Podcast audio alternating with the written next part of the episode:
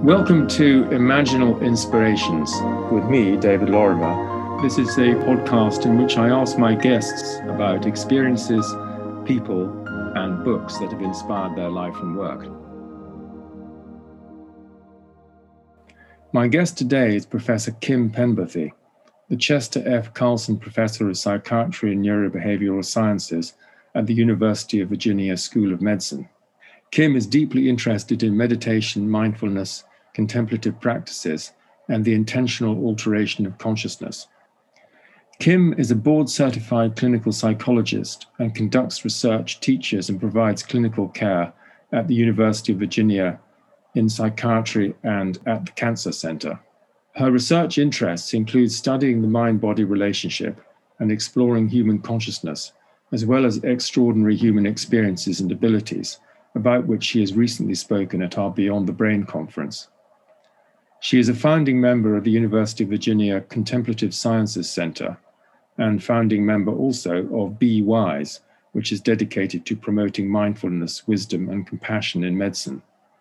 She is active in the American Psychological Association and has recently published a book with her yoga and meditation instructor daughter on living mindfully across the lifespan. So, a pleasure to have you on the episode, uh, Kim. And I'd like to start with asking you about a, a shaping moment involving your choice of work. Absolutely, and I want to say thank you for having me. It's uh, wonderful to to be with you and to be speaking in November with your group. So I feel very honored. I love talking about how I got interested in this because to me it was so natural. As a young person, I think I was just born with some unique curiosities. And early on, I thank my parents because they really fostered that. Some of the early experiences I had just came naturally to me. For instance, I remember looking in a bowl of water and taking a towel, a piece of cloth, and lifting it up and seeing things in the water and asking my mother about this what what were those things? And she said well those are our visions. I think my mom was a wiccan but mm. didn't even know it. And so that was just treated very normally as if um, yes there are things that can happen that you can't maybe explain. And i became very very comfortable with that.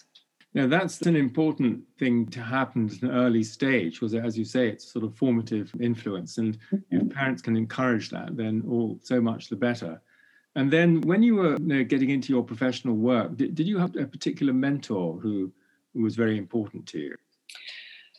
Well, a lot of the mentoring I got early on was from reading. Oh, and I think you and I have spoken about in the past um, my love of books and, and being exposed again in the home to readings uh, by Emanuel Swedenborg and Kurt Vonnegut, and this wide uh, variety where I really learned again, this idea that maybe things work in ways I've never even thought of. I credit Kurt Vonnegut for that. He was uh, a popular writer way before I was around.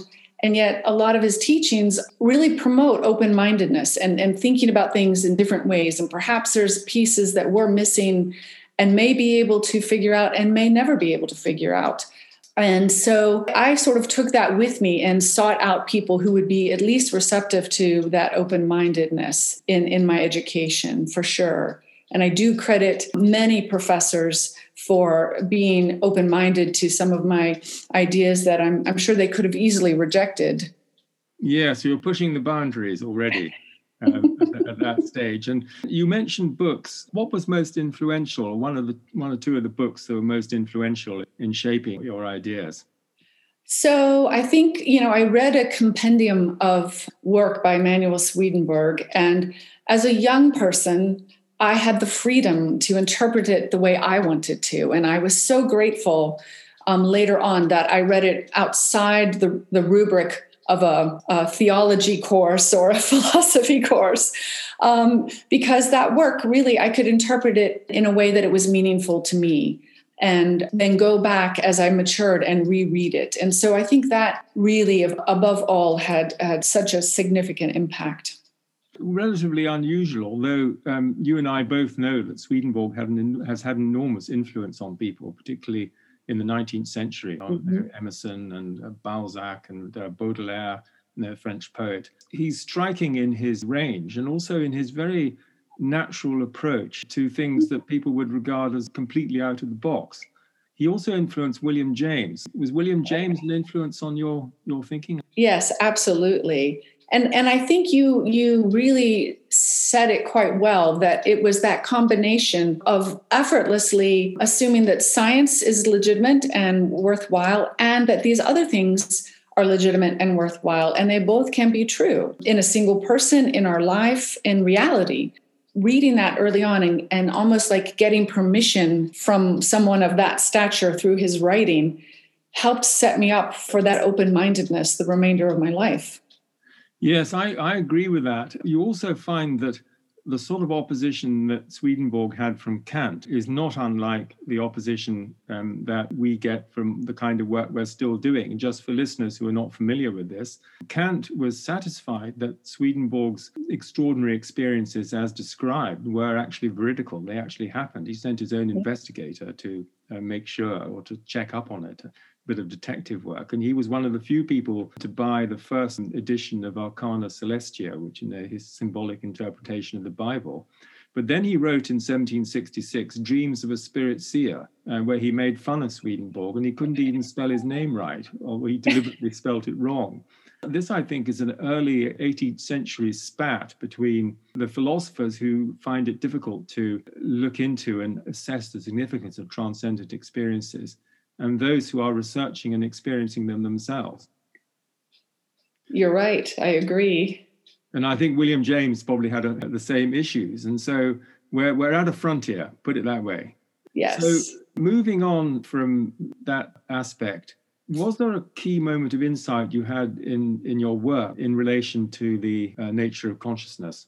I think there have been multiple. I will try to to focus on one. I think early on I had encounters again with my parents who I who I give a tremendous amount of credit to with questioning and and getting responses back that helped inform me to the nature of consciousness that reality is is not the same thing to everyone which again I give credit to that knowledge or that idea for for my work from that point on. And so there were examples of, of that where i would present something to them i would ask a question and i would get very different responses and i would integrate them. So my father was a surgeon and i remember asking him this is the kind of nerdy little child i was uh, what is the purpose of life? Yeah. And he quite quickly without hesitation said oh that's quite easy. It's to reproduce and so he was coming from that very biological side. Yeah, I can hear that. And yes. and then I went to my mother and asked the same question and she said, "Oh, that's quite easy. It's love."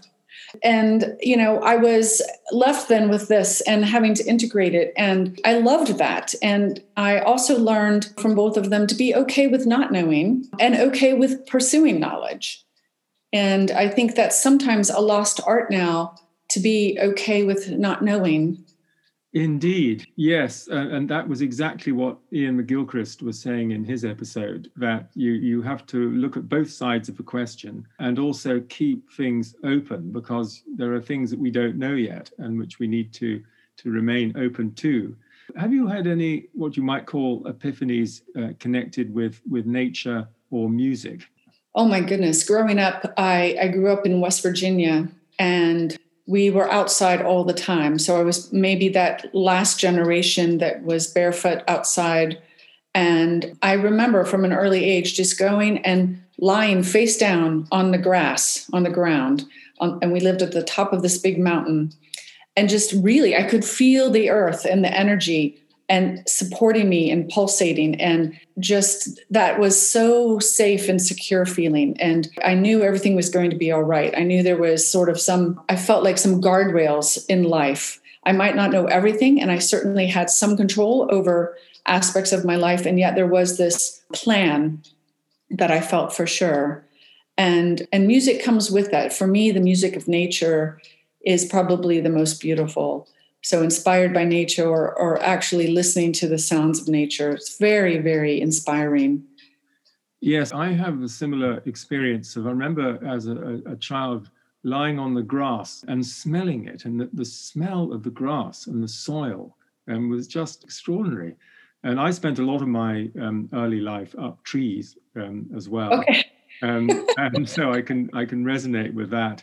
And then my my grandfather was someone who was he was an architect. He loved getting up for the dawn chorus. And I understand that when he had people to stay at our house, that he would actually get them up um, at, at, four o'clock in the morning to to listen to it. And I, I can sympathize with that because I think that's a glorious way of, of greeting the day. Absolutely. So, I, I, spent a lot of time on the water as well. We ah. had rivers and lakes. And I, I recall one distinct time being on a very still lake and it was just spectacular. It was just absolutely breathtaking. And I remember thinking, Am I in heaven? Is this, have I slipped into heaven? Is this what this is? Could that be possible that I don't even know? I'm in that place that we're all striving for, uh, you know, in the religion I was brought up in, in, in Methodism. And uh, that just was stro- striking to me that I, I wasn't sure if I could tell the difference or not. How would I know? And and that's always stuck with me that maybe this is the state of consciousness of heaven that I was rewarded with. Very interesting. It sounds like a, a, sort of non-dual experience to me. You know, yes, in of, some ways, uh, of, yeah. of, being seamlessly united with your surroundings, so that you don't sort of separate yourself off from them, and you're just immersed in them. That was exactly what it was. Yes. Beautiful. I know the feeling. And then, just extending this a little bit, um, how does your understanding of consciousness influence the way you live? Well, I work with patients, so I'm a researcher and a clinician. And I think it has helped me tremendously in my work and in, in my life in general, especially in my work because I, I see that people have different experiences with altered states of consciousness, with their understanding of what consciousness is. And yet, with many of their professional doctors or professional interactions, they've not had the opportunity to be open about that. And for me, that ability for them to share with me and for me to express openness to those ideas and really explore that with them has been very therapeutic for them and and also help them move beyond even pathology to thriving. I see that that's impacted my life as well. My openness to understanding and openness to experiences without that that anxiety uh, of judging it. So an extraordinary experience that i had as an adult furthered that even and my belief that we probably all have these exposures. And if we would allow that to sink in we would grow so much more tremendously as a global consciousness. And my experience was with my um, mother who's now deceased. She died quite young. And we were at the beach. I was in my 20s it was just her and i in the coast of north carolina. We were on the sand and drowsy and i was asleep. I had covered my face with a towel she had murmured that she was going to go get in the water, and I was drowsy and didn't really pay much of attention. And the coast of North Carolina has a lot of rip tides and currents that can suck you out. Multiple people die every year. I was asleep, but I woke up with some murmuring further down the beach. And so I got up on my elbows and looked, and I saw there was some activity, but the lifeguard was there. So I, I didn't worry about it. I couldn't see well. The bright sun was hard to see because my eyes had been closed and covered. And then I looked again and, and I saw that it was my mother being carried out of the ocean. One side, she had um, the lifeguard carrying her. and the other side was this older gentleman who looked quite odd because he had long pants on and uh, a hat. But I thought, oh God, she's safe. But I remember being very, very calm and I just stayed put because there were so many people gathered. And she walked up, and I had sat up by this time. And I said, Are you okay? She said, Yes, yes, I'm fine. She laid down. I laid down. She said, It's okay, lay down, it's fine. And then I just sort of thought about it and I said, well, Mom, who, who was that older man? And she said, That was my grandfather. I mean, I still get goosebumps. Just gave you the answer straight out. Absolutely. Without, without saying, what do you mean? And no. No. I had the history of knowing that she had been primarily raised by her grandparents because of unfortunate circumstances with her mother and father, and that she was very close to him. I never met him. And uh, so I think it was two things experiencing that and then having it be so matter of fact.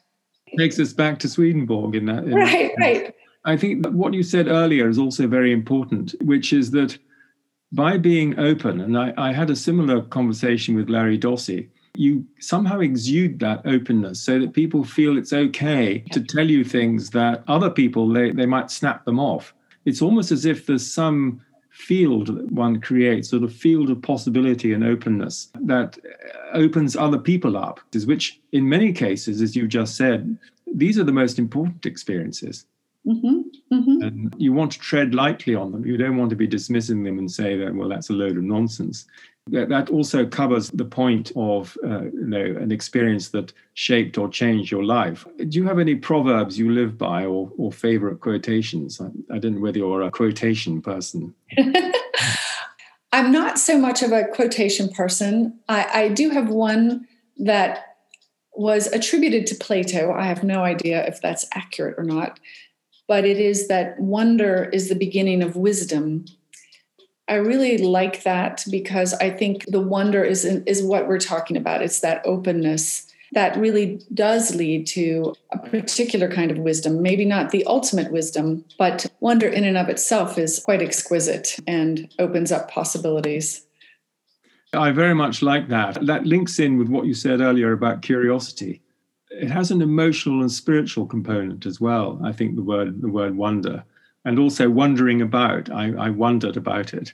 So there mm-hmm. are multiple uh, layers to that word. Plato also said that time was a moving image of eternity. That's true. That's a very good, a very good point. Absolutely. Yes. yes. And then, if you were able to look back and give some advice to your younger self, um, would you have any to give from where you are now?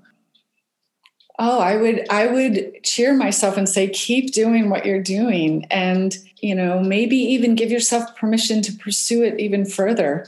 And and thank your mom and dad too for for being open. yes, that that was that's clearly that's a very important thing for you the fact that you were enabled as it were by your parents to and also to balance the you know the spiritual and the scientific you can see from what you've said that the love and reproduction um, and all the, or the biology or the medical surgical approach these are all important but, yeah. but, they do they do need to be integrated is there anything else you'd like to add and more generally out of our conversation kim no, I think this has been very, very exciting, and I really appreciate the opportunity and and to to share this and to get to know you better as well. Well, thank you very much indeed. It's been a real pleasure to, to talk to you, and I'm sure our listeners will learn a great deal from what you've been sharing with us, Kim. Thank you so much. Thank you. Be well and take care.